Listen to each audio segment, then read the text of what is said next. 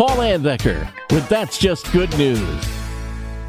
About a year ago, Teddy Cougar placed a fun $50 sports bet where he tried to guess the champions for baseball, hockey, basketball, and football. Amazingly, he guessed all four correctly, which meant his $50 gamble would pay him $56,000. Teddy was certainly happy that he won all that money, but he had big plans. His goal was to surprise his girlfriend with a wedding proposal, as well as surprise her with the news of the 56K jackpot. Teddy was able to hide the news of the winnings from his girlfriend for two months before popping the question and offering her an engagement ring, which she accepted. Clearly, Teddy was lucky with his sports team predictions, and now it seems he's lucky in love.